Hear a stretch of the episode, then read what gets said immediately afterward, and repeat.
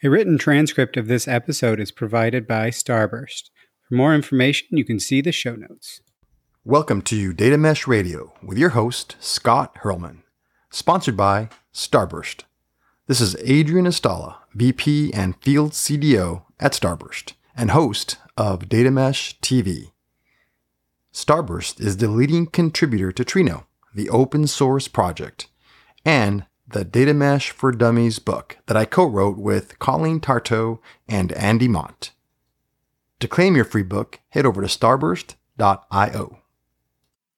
Data Mesh Radio is provided as a free community resource by my company, Data Mesh Understanding. It is produced and hosted by me, Scott Hirleman. This is going to be a panel because while I clearly am not shy about talking, I want to give others in the community a voice too. It definitely shouldn't only come from me. We should be hearing from many different people doing this.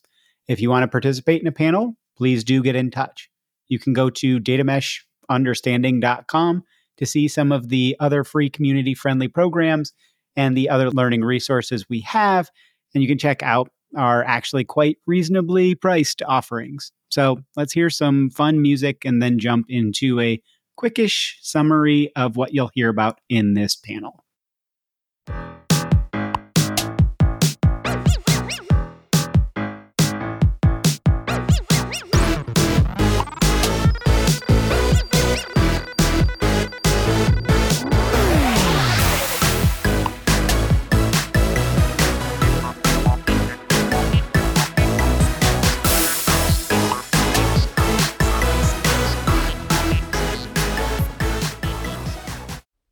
Episode 257, a panel Doing Data Mesh Data Governance Well. Bottom line up front, what are you going to hear about and learn about in this episode? Guest host Andrew Sharp, who's a principal consultant of data governance and data protection at the Oakland Group, as well as guest of episode 172, facilitated a discussion with Kinda El Maarry, PhD, who's a director of data governance at Prima and guest of episode 246. Nicola Askham, aka the data governance coach, an independent data governance consultant and guest of episode 129, and Jay Como, strategic advisor at Curate Insights and guest of episode 92. As per usual, all guests were only reflecting their own views. The topic for this panel was how do we do data governance well, including how do we get started around data governance in data mesh. There's a lot to learn about how to improve your governance, but there are no blueprints, unfortunately you have to do the work specific to your organization. You have to think about where am I starting from? You can't just say, okay, this is the end picture. I'm just going to go to the end picture. You have to figure out where, where you are before you can kind of head to, in that direction. And then, personal note, as usual, I just wanted to share my takeaways rather than trying to reflect the nuance of each panelist's views individually. I've got my top eight takeaways here, more in the show notes. Number one, the single biggest misconception around data mesh is that because we call it doing decentralized data, it means decentralize everything. It's even worse when people think it means decentralize everything on day one. Find your balances as to how far to decentralize different aspects, but a central governance function or team will be crucial to doing data mesh right. They need to focus on leverage points and enablement, especially with you know, via guardrails, policies, and standards. Each of those three, we want to at least eventually automate as much as we can. That's that whole computational part Zhamak mentions in computational federated governance. Number two, if all we do is empower the domains, there will be chaos. We've seen this with improperly done decentralized in tech repeatedly. It's federated governance and not merely decentralized. We need guiding hands provided by governance to enable the domains to do the right things. It's not just, hey, you now own your data. We're going to give you the capability to do that. We're going to help you kind of play well together. We're going to have this be part of a cohesive whole. Number three, in mesh, you have to balance individual individuality and freedom versus consistency. The information encapsulated and how it is encapsulated must be free so people can actually share the information of their domain. But why constantly reinvent the wheel where you don't need to? Try to make conformity easy, simple, and the best decision around those places where differentiation between the different data products and stuff, that differentiation isn't a value add. Try to find those ways to, to make it simple to just have everybody do similar, the same things.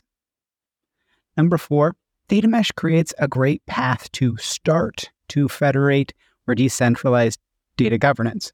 If you try to rush into decentralizing everything up front, it will again lead to chaos. Domains need training wheels around a lot of governance aspects. Don't throw them in the deep end. Don't say you now own this. It's, hey, we need to, you know, work together until you're at a level where you can leverage what we've built to do the right things. But it's not as if now you have to just know all of all of the way that we do data governance. Number five, data ownership is such a crucial aspect to get right in data mesh, especially for governance. That can feel obvious, but it's also one of the most common places mesh implementations are suffering or fa- falling down.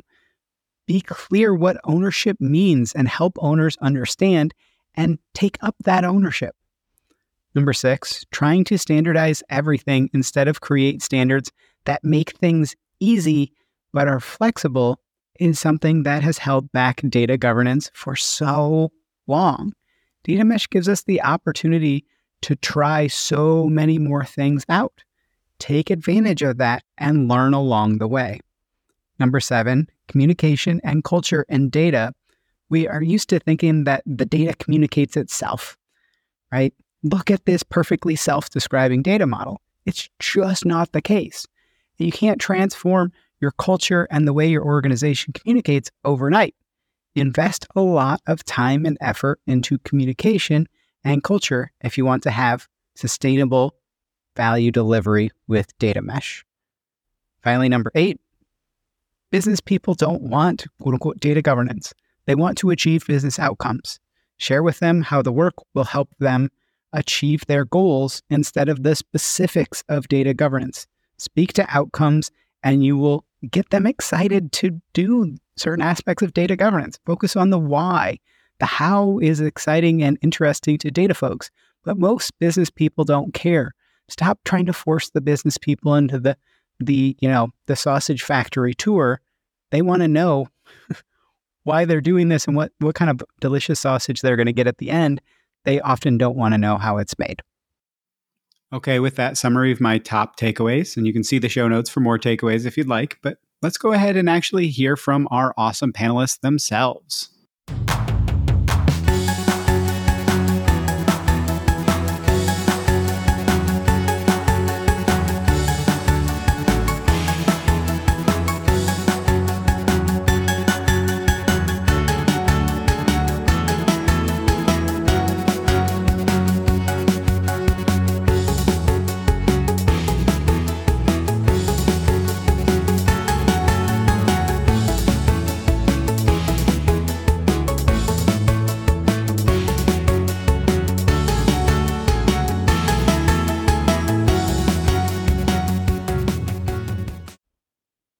Hi there, and uh, welcome to another lively session of um, debate around data mesh. And in particular, today we, are exploring data governance in data mesh. So I'm really pleased to have an expert panel of um, individuals here to check things through. But um, before we get into the guts of uh, the conversation, um, it's important that we uh, introduce ourselves. So perhaps if I could um, hand over to Nicola to introduce yourself first.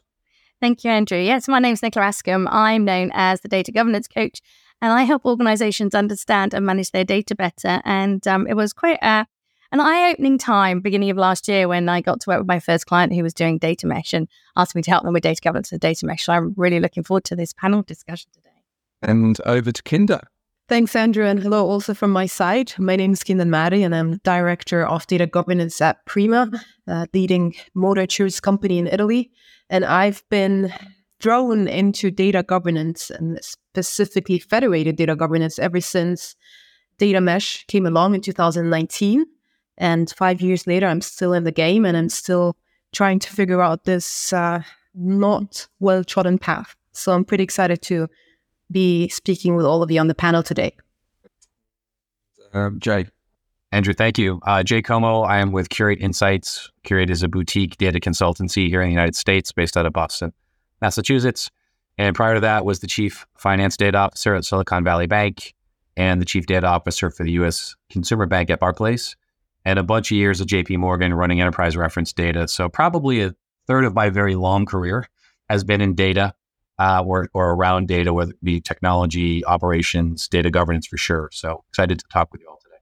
Thanks, Jay. And uh, perhaps a little bit about myself. And Andrew Sharp, I uh, work out of the United Kingdom um, doing data governance work across a number of sectors. Um, currently working for an organization called the Oakland Group, who are a data consultancy based in Leeds. Um, we are seeing and hearing an awful lot about um, data governance in mesh from clients. So um, today's a great opportunity to start unpacking what that means and um, understanding what um, everybody's perspective is. I think I think it's important to recognise the the views that people are expressing today are their own thoughts, bro, and uh, should be sort of taken in, in that vein. And um, I think to coin Scott Hirleman, who's been one of the architects of this, um, we're we're all experts, but no one's an expert at the same time. So um, perhaps if we can kick off with perhaps asking um, Kinda maybe um, what what we mean by data governance in mesh. You know, first of all, let's, let's get, get under the bonnet of, of some definitions here. Mm-hmm.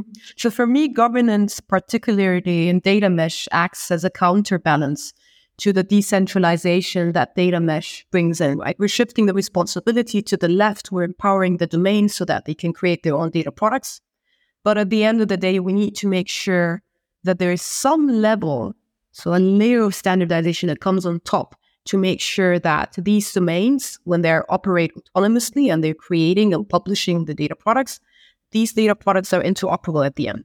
Because this is the goal, right? This is where the magic happens. This is where we want to be. People using each other's data products and having data products that are obviously ticking the right boxes. They are compliant, they are trustworthy, uh, they are discoverable, and they are owned by product owner, for instance, someone is looking at the whole data product management cycle. For me, this is um, what data governance means specifically within a data mesh. Does this align with uh, what you think of data governance within data mesh, Nicola? Um, Yes, I think so because I think um, with with the client, yeah, I've only had the, the the the fun of doing this with one client for data mesh, but I I think there is this. I've never been a fan of centralized data governance, but you have to rethink data governance when it comes to mesh because as you're saying, there's, there's new roles that didn't exist before that, including like the data product owner. But we need to make sure that that things are done consistently.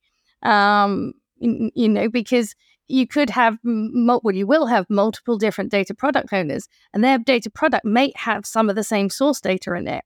And we need to make sure that that they they make the right decisions about it in a perhaps a holistic way. Because I think I think data the data mesh perhaps allows more flexibility and as you say democratization of the data.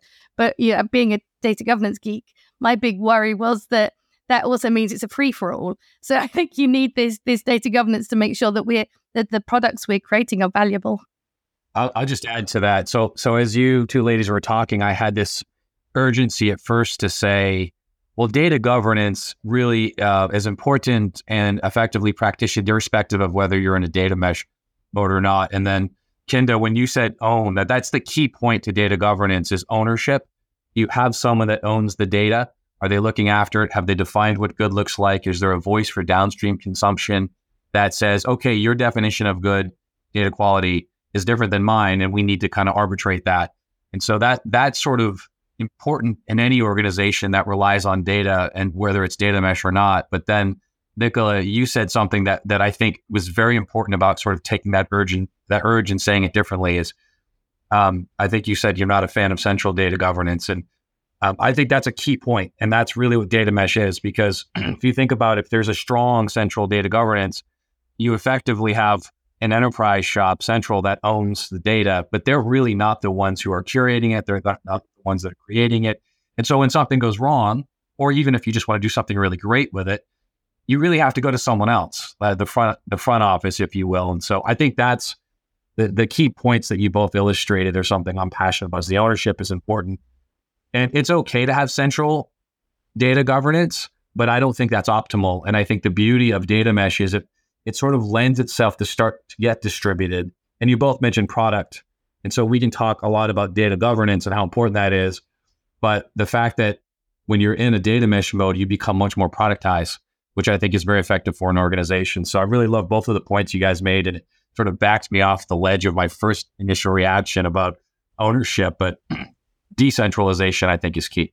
Can I just so mark up on the um, sort of the centralization, decentralization piece. Do you do you think, as part of, I suppose, setting the scene as to what the standards and the policies are, you still need someone or something at the center? So it's not a straight decentralize everything or centralize everything. There's a you you you need probably both, um, and and it's striking that balance. So there's super super points that people are making, but at what point do you trade off centralization versus decentralization? I, will just go quickly. Yeah, Andrew, absolutely. I think there needs to be a definition of what the enterprise, the central data shop owns, and it should be policy, it should be standards, and it could be data governance for a while until there's maturity out in the in the federation, the rest of the organization. So there's no one size fits all, but I think it's very important to establish what the enterprise owns and sticking with that. And it should be light. I've always viewed my personal opinion is it should be light versus heavy because you want that federation and that true data mesh style. My thoughts, but Kinda, what are you thinking? I think it's a very important point that we need to stress because I think a lot of people are still confusing between federation and decentralization. They think that with the data mesh, we're going to decentralize everything, and along that, also the data governance. But it's not about that, right? You still need that level of standardization to make sure that this interoperability remains contact. Um, and so, one one thing that I want to just kind of circle back to, um, and kind of springing off what Jay was saying, because it was such a fantastic point, was about this ownership and the beauty of data mesh. And it's probably something every one of us, especially the rest of three of you, because you've done data governance before data mesh in a more centralized fashion. So you can tell me a little bit more about that. Is with data mesh, this ownership question becomes easier because back in the day, I can imagine you had to take that into your own hands. You had to actually go and have these tough conversations with the people and tell them, you know what, probably you should be the owner of this data. Whereas nowadays, we do have this domain driven approach. And so the business functions turn to domains and ownership is kind of implicit or you have a lot of different people that are driving that. And this is one of the the things that really attracted me to governance and to uh, to data mesh because it's it, it, it gives such a push right? Um, it's just something that i wanted to sneak in because it it just you know did a did a click there yeah, no, no, no harm in sharing that. Sneaking in sounds a great term. Nicola, what's your thoughts on this um, sort of conundrum? I agree, because I think you know I've I've always felt that you need um, a central data governance team, or let, let's be honest, in a lot of places it's one person, but you need somebody, whether it's one or many, who are, as you say, perhaps setting the the rule, not the rules for the actual data itself, but the, the data governance framework what what needs to be done, how it's going to be done. Um, but um, like Jay said, you, it, it's never, in my experience, worked if that team then owns the data because they're not the experts in the data. And yeah, you're absolutely spot on, Kinda. It leads to so many interesting conversations about, you know, do I think that perhaps you are the right person to own this data kind of thing? And, and I always say when I run my training courses, I always say, don't go and assign data owners. You identify and engage them. And it's a big difference. And I think it, it, it can be done, but it's hard work. And I do, what I've seen with the data mesh approach is, as you say, I think you're giving people something that they're excited about. So if you're just going along to deliver data governance, it can be quite a tough sale. But they, they really quite getting excited about this democratization of data, this accessibility, the fact that they have the they've been empowered, I suppose, to create the data products that they want. And I think you're right. It makes the finding, you know, the, the right data owners a lot easier because they've now got a vested interest in it because they want the output of it. I don't know. Has that been your experience, Jay? Uh, yeah, absolutely. I, I like I like what you said about the appointing someone. You can't just say you own the data, even though it's so obvious that if you own the client onboarding journey, for example, and I and I tend to speak from a banking perspective because that's where I've spent a lot of all of my career actually. So you know, if you if you own that onboarding process, you likely and you're the business owner, you you own that data, and that's very important because that's the start of the data journey for the institution. A very important data that gets used for regulatory reasons, um, forecasting revenue, product development, and so on. It's really important role. And in so many organizations, it's not obvious. Like I, I have found myself convincing front office types, this is yours, right? And they're like, uh, is it? No, really, it is. So I think that's a fantastic point. And while a lot of this is implicit, uh, it's really good just to have those conversations to get that agreement. I'm a big believer that um, if you have a plan, it's your plan. But if we have a plan, it is our plan. So if I think you're the data owner, that's my thoughts. But if we agree that you are, then then that's the key. And the other the other piece I would say is you, are going to get contention along the way, and so some of those data owners might not agree. And so go get the ones that do and get some momentum. And then eventually the naysayers are like, I've got a million other things to do that are way more important than owning your data that you consume.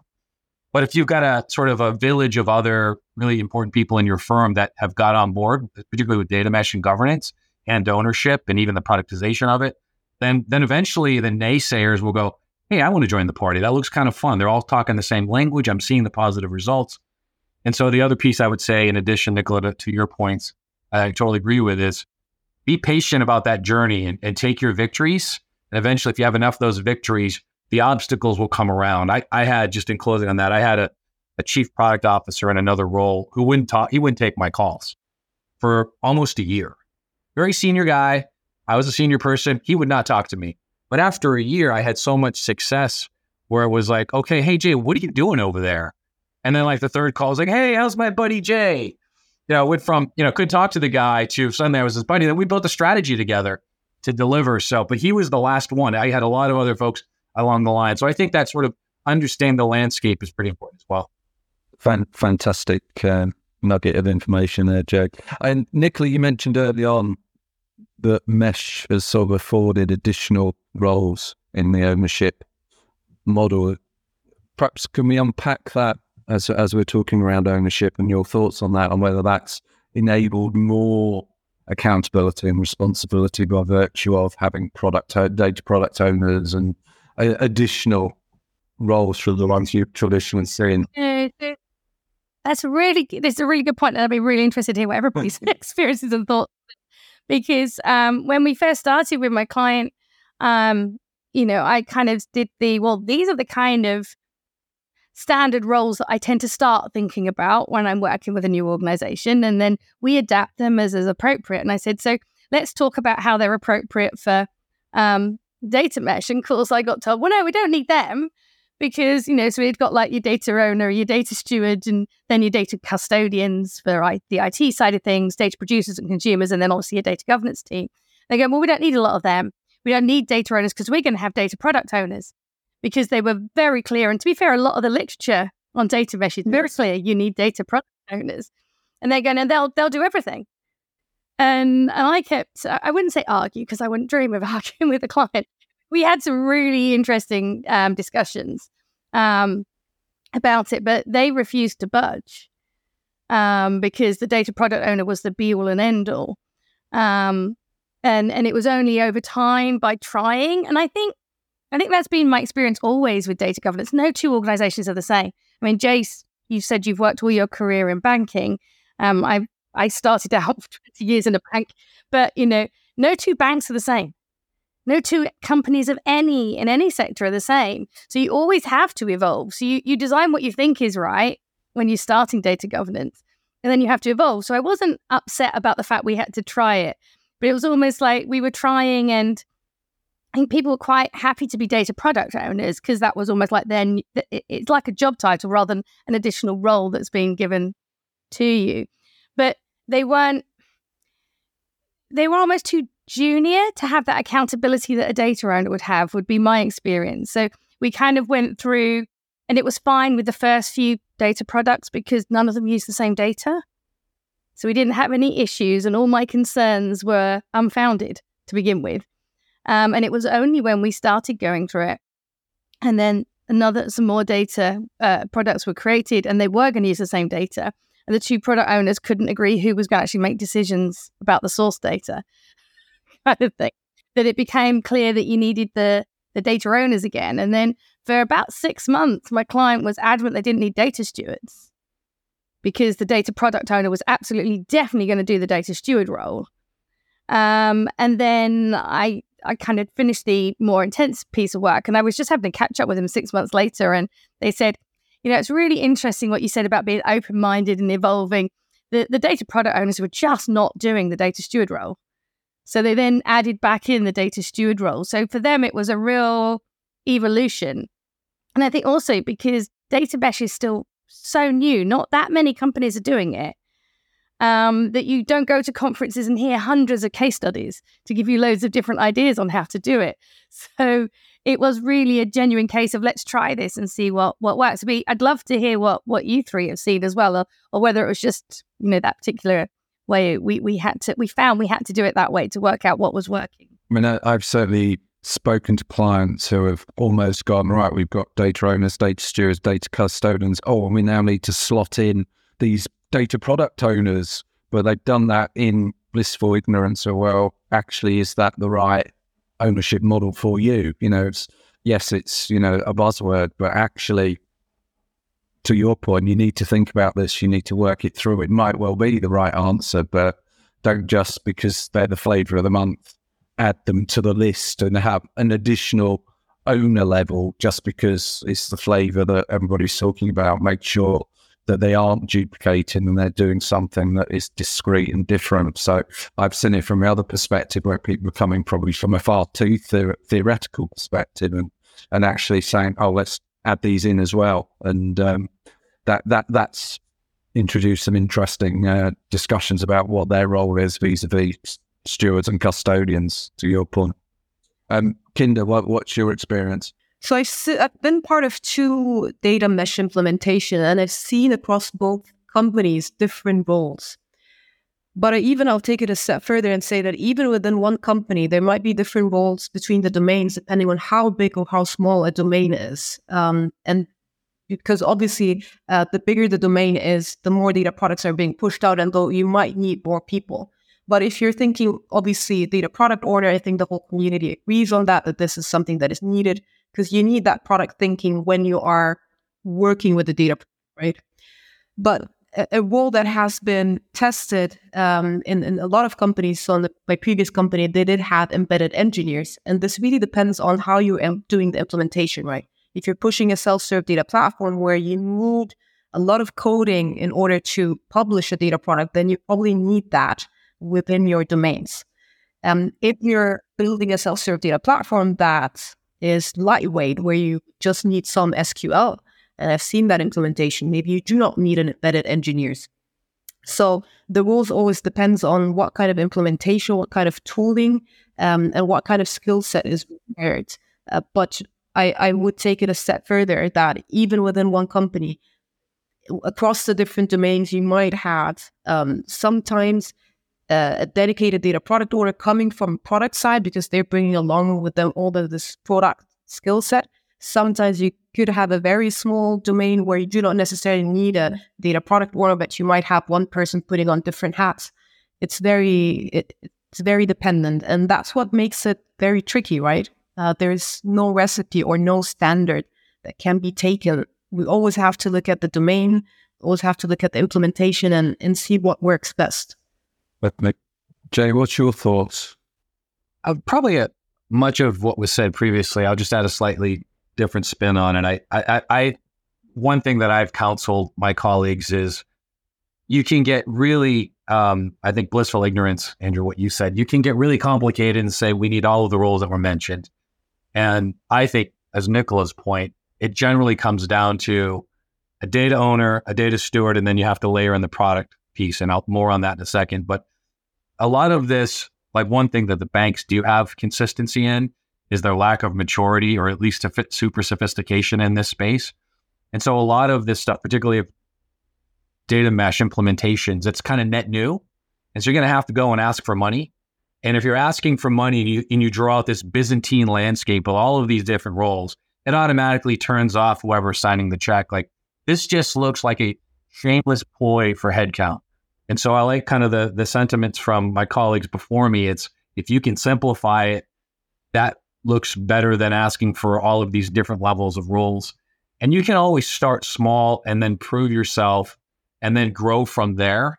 Um, but I think the point that I'd also stress out is that product piece because what Nicola, what you were saying, or Kinda, what you were saying was about you know um, data mesh from a product perspective, and I was kind of hearing that from a consumer, like where the data is produced in that domain, which I think is what logically the point. But then you can factor in like another domain that might be producing their own data or not, depending on the size of um, th- that domain. But they can be a heavy, heavy consumer. And perhaps in that situation, their products are very much specific to them. And so they'll use Mesh to go to the data owner, get the data in a nice, agile, nimble way. But then they're doing a lot of different transformation and segmentation with that data. And so that's where that role of that embed, embedded engineer and a product owner becomes very important because if you've built your own domain for for me, it was in that live examples building a, a finance and credit data hub. And so we had to really be clear like what's technology going to deliver versus quote the business or the product configuration folks. And this wasn't where the data was produced. This was downstream, but where it, where it gets, I guess, some sort of synthetic key data elements. Like we're going to produce other key data elements based off that source data. So I think I would agree with all the comments of, of all of you before me. I think it's really important to have that sort of understanding of where engineering is, where product is, who owns it, what really are they doing, and and just to reemphasize, don't start too big because you're just going to turn people off and and and get some merit, and then eventually, if you if a data steward, a product owner, and a data owner aren't enough, then you can actually you know evolve it from there when you've got some success. Lot sense. I mean, we we're talking a lot here about people and skill sets and experience, and some of what Mesh is about is in my mind, blending technical and non technical skills. So you're actually deploying technically what was traditionally probably deployed more through traditional means. Are you sort of seeing it from what you've been working with clients um, on a blending of those technical and non technical skills, or are they still discrete activities where you need a business person to specify it to a coder who will then go and way and develop it, or are those sort of skill sets merging into one within one individual? From my side, I think what I can say is, and that is again one of the beauty of the data mesh is that the people that are going to be working with that data product are already coming from that domain. And so they usually have this business context. And so those non technical skills where you have this acumen, you have the contextual knowledge is already there. Um, and the question is again whether you need to embed uh, some technical roles in there. It depends on the domain, but in general, as to your point, Andrew, in terms of skills and literacy, it's a huge topic, and I think a lot of companies are realizing that and opening up. You know, whether you want to call it data literacy or data education, it's really about making sure if we are pushing this responsibility to domains, we need to make sure that they're coming from a place where they can actually take that responsibility. And so we need to make sure we go ahead of time and actually inform them what are they going to be doing, empowering them with the tools, with the standards, whatever they need, so that we can remove this inhibition. And on the other hand, make sure that there is high adoption, right? Uh, so I, I really appreciate that you highlighted that that skill. It's something that I think is still overlooked, but I'm seeing a lot of uh, companies realizing that and putting a lot of effort into it. Yeah, I think that's a really good point, Kinda, because I think, um, you know, even if you were just doing data governance and not over data mesh, you still need to train and brief people. You can't just suddenly go, da da, we're doing data governance. you all magically know what to do because they don't. And I think that's exactly what you were saying, Kinda, is that, you know, so many organizations are embracing data literacy training. And I think that's almost like a, a fundamental precursor to adopting the data mesh. Because if you're if you're majority of your employees haven't understood and, and recognized data as an asset. Most people don't even think that data is part of their job. No, present company excluded, but but most people don't think about it at all. They don't realize that it's a key part of their job. And I think we need to get them understanding that. Otherwise, you know, it's a huge jump to then the way of thinking you need to for data mesh. Yeah, I would add that uh, Nicola, you said earlier, no two banks are alike, and I would I would suggest as well that no two domains within a firm are alike. And so, I've seen an, a situation where in one in one uh, in the same domain, by the way, in one set of products, the engineering team actually is is a strong product owner because the product team wasn't really weren't up to par. They weren't really doing their job, and then the technology team, the engineering team stepped in that void and did a fantastic job on behalf of the customer. Um, and, and, then in that the same players in a different a different platform, the product team was super strong, representing the business, and had a clear demarcation. And it was a gray area in the middle, um, but a clear ratio on where engineering ends and business configuration begins. And that was agreed on. And that's a that that platform was different than all of the other platforms where tech was engineering was really leading. And so you have to sort of be cognizant that depending on the maturity, even within your domain, is going to look different. And ultimately, I think that what what you should strive to is uh, to the question, Andrew. I think it should be there is a RACI that engineering does, and there's a RACI that product and business does, and there's a lot of that that rubs up very close to each other. In fact, you could almost flip a coin and say, "Hey, you know, for this little middle function, it's almost tech, it's almost business." where do we have the most capacity? Where do we have mo- the most desire? But there's clearly a demarcation on most of it where it's engineering versus uh, product configuration or, or, or business owned. And I think you want to have ultimately all all of those players agreeing on that journey and and being able to complete each other's sentences. But you know that's not going to be the case straight away, particularly if you're just implementing data mesh. So you're going to have that dichotomy within your domains, and then you're going to have the differences of other domains. So I think the realization of it and sort of getting to the agreement what good will look like, that's what you really should get aspirational for, and then all the rest of those pieces work themselves out. Uh, that, that that makes a lot of sense, and that's that, that's a really key point. I mean, certainly from my experience, we're seeing certainly in some of the client areas an opportunity for people that have, can wear both the technical and the non-technical hat in a mesh environment. They can actually play both in the engineering space, and we're actually seeing people that traditionally wouldn't necessarily have gone into governance actually because they're more of a, an engineering background, getting more engaged in that because they can see that they can deploy their skills and knowledge and help the business in a way that probably historically they didn't feel um, they, they could do. So um, it's interesting. I think in some organizations they're more advanced than others and for some organizations and individuals you will always have that demarcation but i think mesh affords uh, in my mind a blending for those that are able to do it a bit more of the technical with the non-technical because you, you, you can actually inhabit both of those those worlds but you will still need both as you say the, the pure engineering side and the business side. Good stuff. Um, in terms of practical experience, we've talked a lot about client experience. So, in, from your perspective, what is working particularly well for those clients that are deploying mesh at the moment in, from a governance perspective? What what actually has been the, the nuggets that you've thought, right, that's actually landed correctly? Um, what, what sorts of things would people be interested in, in hearing around? I don't know, Jay, whether you've got any thoughts on that. I might be the wrong person to start because I, I, I instantly went to what's not working quite so well, and I'll, I'll be the I'll, I'll, I'll, do ladies first then. Yeah, there you go. At the back, Nicola. Um, I, I, I think I suppose uh, working well makes it sound like it's all going simply, and I think talking to people and and, and you know I, I went to a conference a, a, few weeks ago and I was talking to a, a number of people. Um, about them doing data governance over data mesh after I presented on the topic as well. And it was that kind of, I think, I think it, it saying it going well it doesn't really mean you know we hit on the perfect way straight away and it's all perfect. But I think it's that. I think the the key thing that that shows that it's going well is if people actually are understanding that it needs data governance.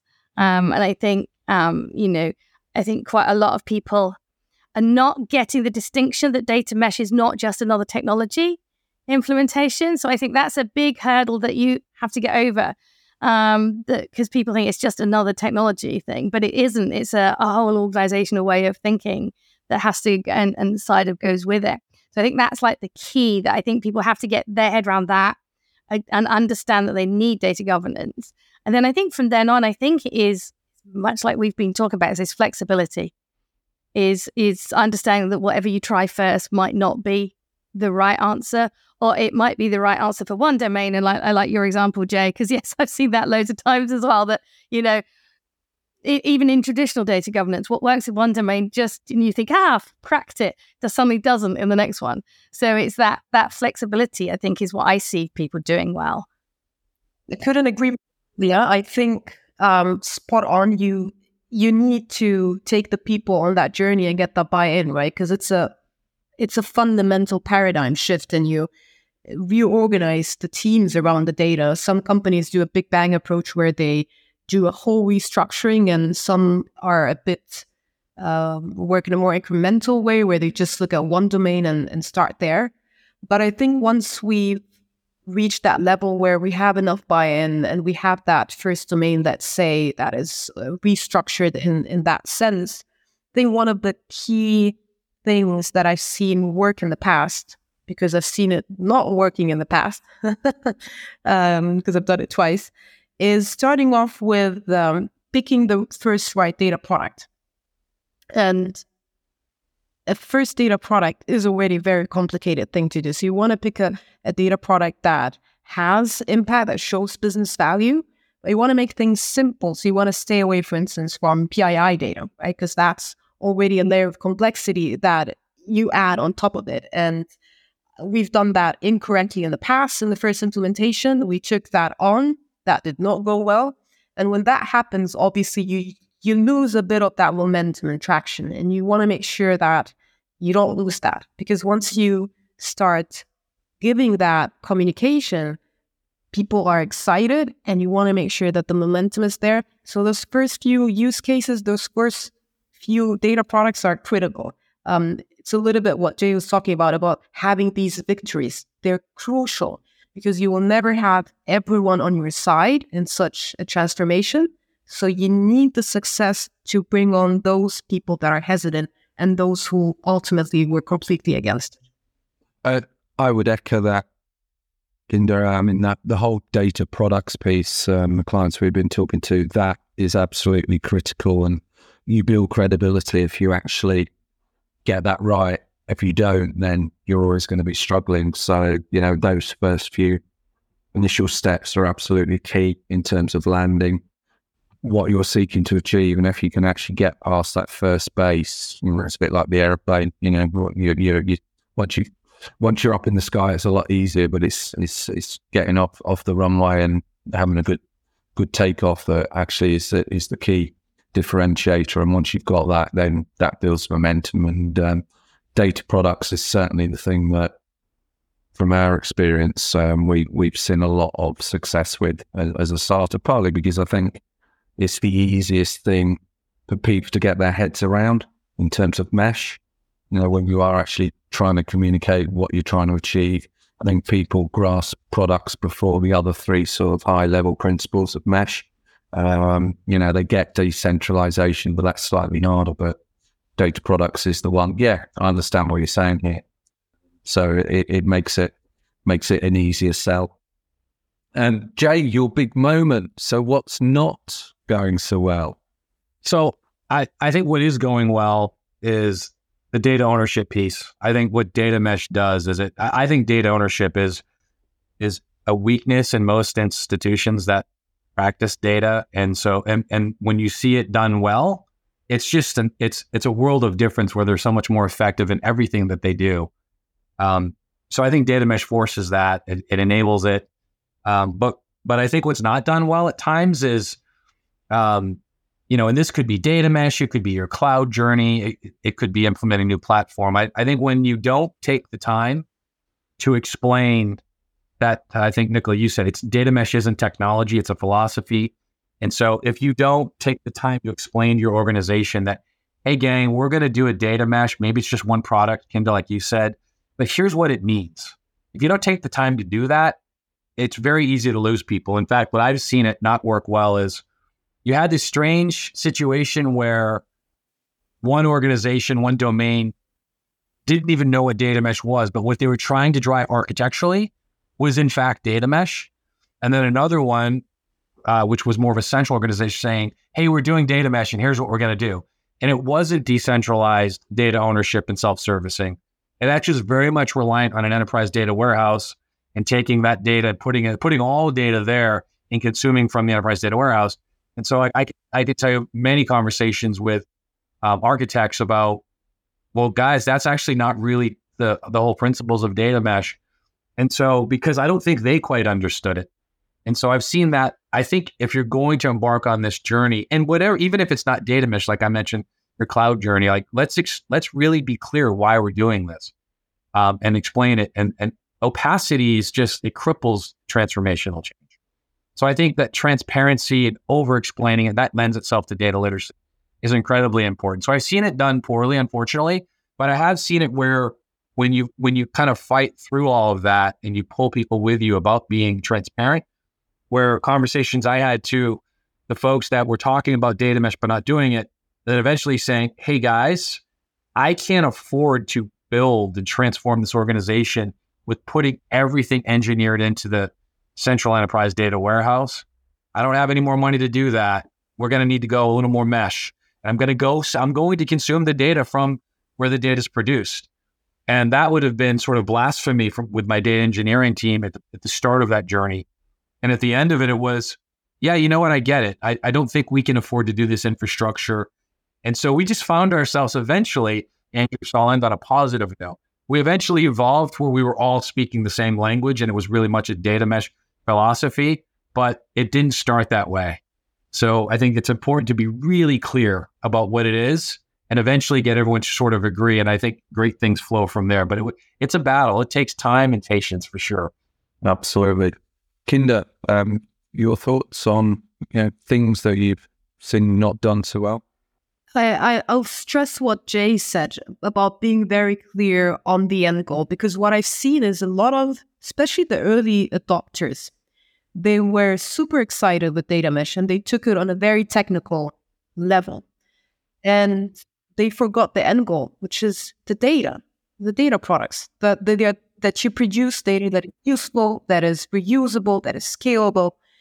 And my mentor, uh, Peter Karen, he has a, a very nice saying about it. So don't don't talk about data mesh. It's a mesh. It's like a spider web or spider mesh. At the end, it should be transparent. No one should know you're doing a data mesh. It should be about the data at the end. And this is something that I've seen again poorly done. And it didn't work out, right? Because the the goal was not correct. The goal was do the data mesh, but in fact it's not the data mesh. It's really about the data products. And it's like you said, Andrew, it's it's one of those pillars that people understand the most. So that's where the communication should be stressed. So I try and completely avoid that term data mesh because people get so hyped. They go and read the book and then they have their own ways of, of, of doing the mesh. And then the conversation goes in the ex- completely opposite direction, not in the direction that you actually want to. Another thing that I've seen done badly is not really supporting this transformation with the proper communication, with the proper data culture that it needs, right? And that's a huge effort that needs to be put. And usually no one steps up to take it. And it's a it's an effort that you cannot do overnight, right? It's not by just doing one roadshow, going to all the domains and telling them, you know, this is what we're doing. What like product thinking. It's an ongoing effort that a lot of people have to actually get involved in and push towards, whether it's a top-down approach, whether it's a bottom-up or, you know, more of a horizontal approach. Nicola, what? No, I was, I was just going to um, for for um, um, you speak, Nicola. I was just the analogy of don't t- tell them it's data mesh is a bit like we have in the UK. This if you want to do data governance successfully, don't tell them that it's data governance because that that that that's the recipe for disaster. To explain it in a different way, it, it's got echoes of the same kind of principle. You know, don't don't tell them it's that, but still do it because you're going to be able to land it far better if you don't describe it as data governance. Sorry, Nicola, I, jumped in or I. Um, I, I, was just nodding and grinning the whole time that Kinda was speaking, and yeah, absolutely, totally agree. And I, but I would even go one step further than what you've both said. There is, um, I, I w- wouldn't really even. You you have to end up talking about data governance, and you have to end up talking about data products. But I'd always rather focus on the business outcome because that's what the business users want. They don't want a data mesh. They don't want data governance. But what they want is um, I don't know, reduce costs, access to data, uh, better decisions. They they want something like that, and I think it's it's all about not losing sight of that. Um, particularly because the in my experience, technologists in a company tend to get very excited about a new technology, and now we've got data mesh, and everybody's getting really excited about our distributed architectures and everything. Business people don't care about the technology; they just want whatever outcome that they're tasked with delivering. And I think we need to talk to people about that and how what we're doing, whatever we're calling it, is going to help them. And I think that's how we get them. And I think the people that that kind of just kind of do a big, oh, well, we're doing you know, is, is when people, oh, we're having a big uh, data transformation going, are you? That's nice, but why? And they can't tell you why. So I think it's the, you know, coming back to the why. And I think where people go wrong are exactly the reasons that Kinda was saying is that they they're kind of too busy worrying about the what they're delivering and not the the why. And, and I think that's a super important point because I think we're a lot of us because we are data professionals, we're passionate about what we do. You fall into the trap of talking about data, and I, am reflecting on the client a week or so ago who sort of said, "Well, that's all very interesting. Why are we doing this? You know, what we you need to understand the benefits because, as you say, the people who use this state don't give a Scooby about the shape of the data or whether it's centralized, decentralized. They, they, they want to make business decisions. They want to drive insight. They want, want to fix business problems. And actually, how you do that is somewhere between the data professionals and the technologists. And yeah, we can wax lyrically. It's a bit like um, going to the garage and the mechanic explaining you know, uh, well, the wonders of this engine and all the technology. You, you just, most people just want a car that gets you from A to B, and so long as the engine doesn't break, you don't care the what it looks like and all. that, You know, it's got seventeen different widgets. It's all about uh, will it get me there. So uh, it's a super important point. Oh, I love that analogy. I might have to use that. but uh, yeah, very, very, welcome. But um, yeah, I think I think we all we all fall in, in into into that trap. And I mean, one thing that I see that isn't working well is is companies that are launching into this without actually realizing, and it links to the culture piece, Kinda, people thinking they can because it's the, the next big idea. Let's do data mesh where they're struggling at the moment to do some of the more classic things. So why on earth would you think that you can do something that's probably light years away from actually where you are now? So one of the things that I certainly encourage is almost doing a data mesh maturity assessment, much in the same way, you know, are you ready for this? Because absolutely don't embark on this journey if you don't realize what you're letting yourself in for. And if, if you're already struggling to do things in the traditional world, why on earth would you expect to actually achieve it in, in a mesh environment unless something fundamentally is going to change on that? Nicola, you're yeah, Nicola, you were itching, itching to say something, so you can. Yeah, well, you were making me think, and it was a question I wanted to ask Kinda and Jay. Well, well and you from your client's perspective, actually, Andrew, was you know, how were your organizations doing data governance before you started implementing data mesh or not? Because one part of me wants to say it, you should be doing it anyway, and then it'll make data mesh easier. But I get that a lot of people don't. So I'd love to know if, if you're able to share. Go for it, Kinda. In my case, no. So it came along with um, with the with the data mesh, and in that case, the, my prior experience, I was struggling. I was doing all these elevator pitches, one pagers, trying to uh, push for data strategy and data management, and and so when data mesh came along, that basically helped a lot. So in both cases, unfortunately, not. Sadly. Jay, Jay, but uh, any any perspective from your clients and what you're seeing? Yeah, I think um, the answer is probably slightly different from Kinda's, but uh, but but said differently, but maybe li- likely the same. It's yeah, they're doing it, but are they really doing it the right way? And I think like I think I've seen clients come up with this great plan of data governance and they don't roll it out. I mean, I remember at one point, uh, and this was when I was actually a practitioner, not a consultant. My enterprise said, um, "Listen, we don't want to bite off more than we can chew." And I said, "Guys, we're starving. Bite off as much as you can chew. Like, hurry up. We got to. We got to. We have to make traction." But a different angle, Indra. I like what you said about um, whether you you're ready for data mesh if you don't have data governance, or you know, to, to, speak in cloud terms, are you? Why would you go to the cloud if your underlying data is broken? All you're doing is transferring the problem to AWS. And I think you can actually kind of conversely, you can use data mesh or cloud journey to actually force that discipline that your firm doesn't have. So, hey, gang, we're going to talk about data mesh. And, and, and Nicole, I love what you said about business outcomes. Like if, if anyone listening to this, if you take one thing away from this, articulating business outcomes very well in the language that the people that have the purse understand is going to almost guarantee you success. So if you can articulate that business outcome and you can say, we want to do data mesh and here's why. And, and everyone gets it. And we'll start small, small, like, and, but here's how you actually do it. I think that's the that's the key to it, right? It's it's articulation, and then you'll go, okay, we need data owners. We don't really have them, and if we're going to do data mesh successfully, we kind of need that. And and then you can start to actually cure the organization's ills by you by getting ready for data mesh. Or we're going to go to the cloud, and we really need to fix our data. Let's do it in a small bit, and then you'll start to actually get traction. So you can use these big transformational um, pro- projects to actually put operating discipline that we should all have. Many of us don't. That makes makes eminent sense. Um, to answer Nicola's question, which was, are the people we, we're speaking to already doing it? The vast majority are, um, in some shape or form.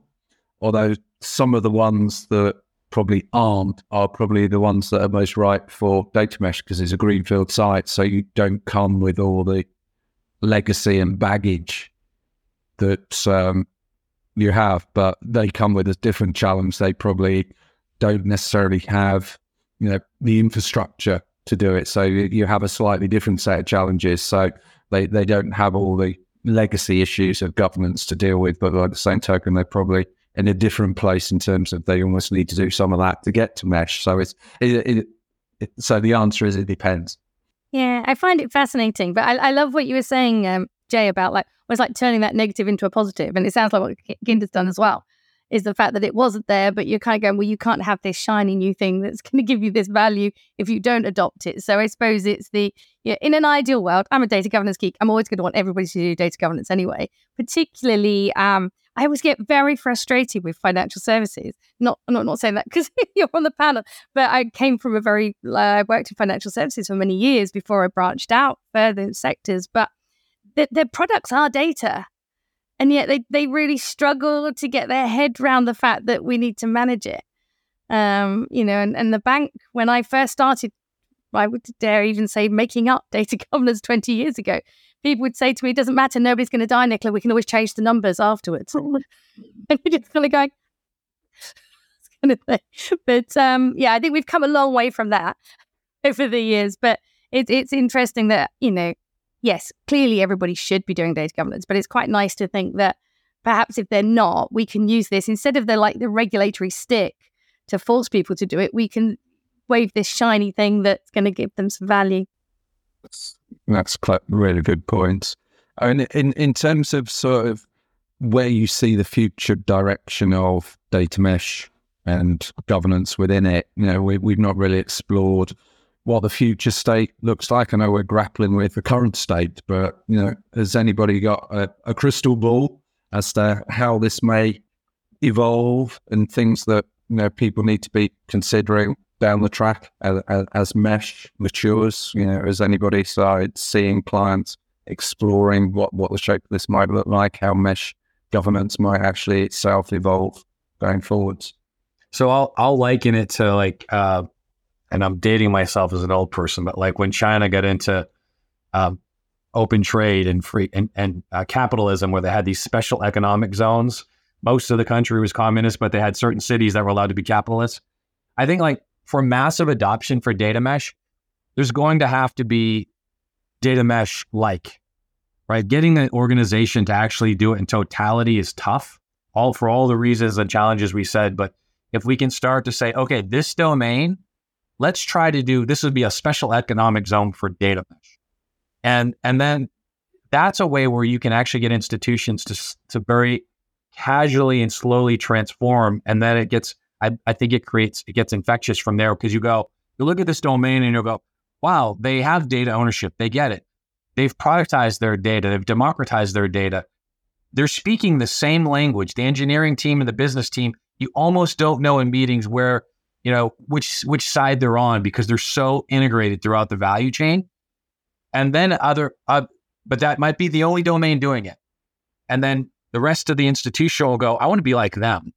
So I think the future to it, Andrew, is like I think it was commented here. Not a lot of us in the in, in the data space are have taken that data mesh journey, but I think we need to kind of take it in small bites and then let the benefits be shown, and then I think there'll be massive massive adoption from there.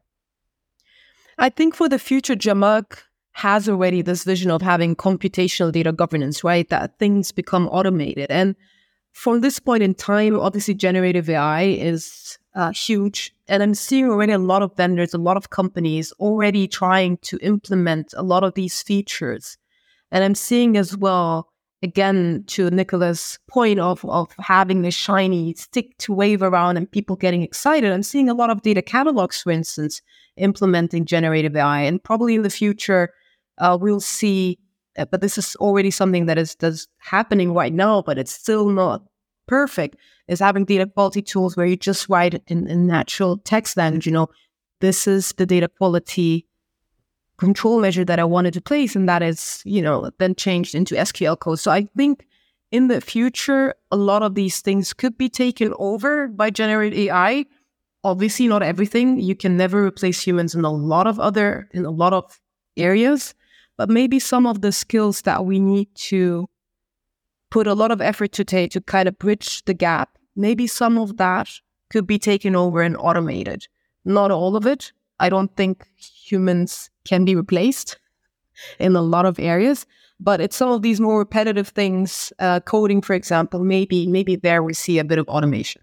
A lot of. Automation. I'm I'm I'm I'm glad, Kinda, you mentioned um, the um, role of AI because I was going to mention it because I, I, can absolutely see some of the things we've talked about here. Absolutely. Why would you not use generative AI to do that stuff? And we talked right at the beginning about this having someone or a view at the center about what governance looks like and can almost start seeing that becoming almost a generative AI kind of capability, which would be quite scary if uh, you know that was actually um, wholly done through AI at the at the center. But um, who knows? Who knows? Nicola, any any thoughts from you as to the, what the shape might might look like? No, I, I like what Jay and Kinda have been sharing.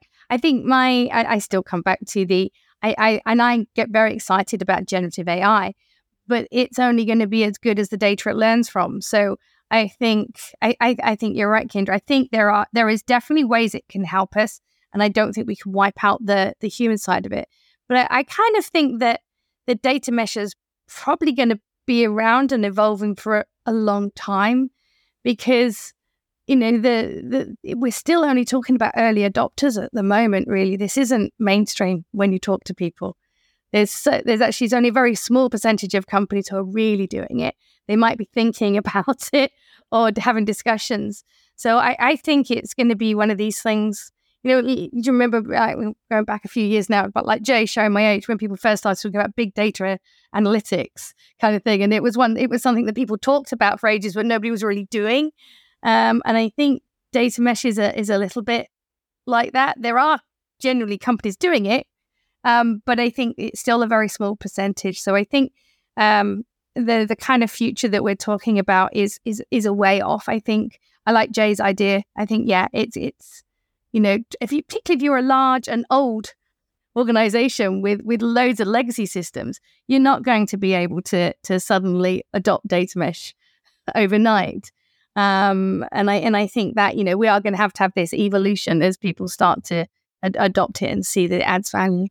I'd, I'd concur with that. I think um, I was at Big Data London last year, and someone pointed out that data mesh, I think at that time was three years old, and everything else in data was at least 40 years old. So we've got a long way to travel. So we're, we're getting very animated and focused on a very, as you say, quite niche area. And so, you know, the journey is, is probably still one that we're yet to travel on. So, so that, that's really helpful, which is sort of quite timely because I'm conscious that we're almost up to the hour.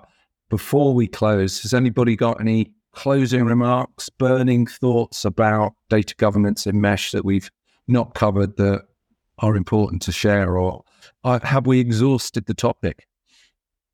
I, will have one more, and it just spurred my thinking. I think with Kinda and Nicola's answers, I think gener and I'm glad Andrew brought it up.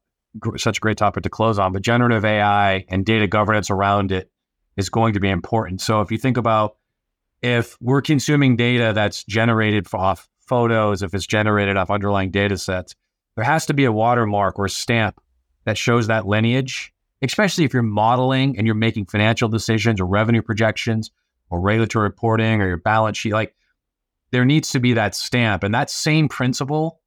And that's not quite, I mean, that that's going to evolve from a data governance and a generative AI world.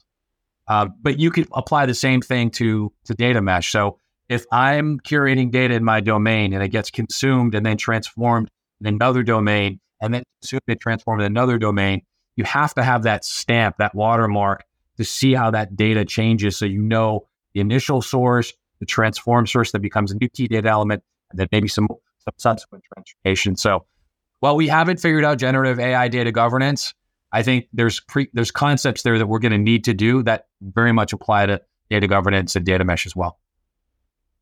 That's a really good opportunity to um, sort of stop, and it feels like there's many more of these conversations to be had over the next months and years as, as we evolve. So I think um, I'd like to take the opportunity to thank everybody, Jay, Kinda, Nicola, uh, for a lively debate. And yeah, this this will run and run. And uh, have a great rest of the day. Thank you. Thank you. I'd again like to thank the participants today.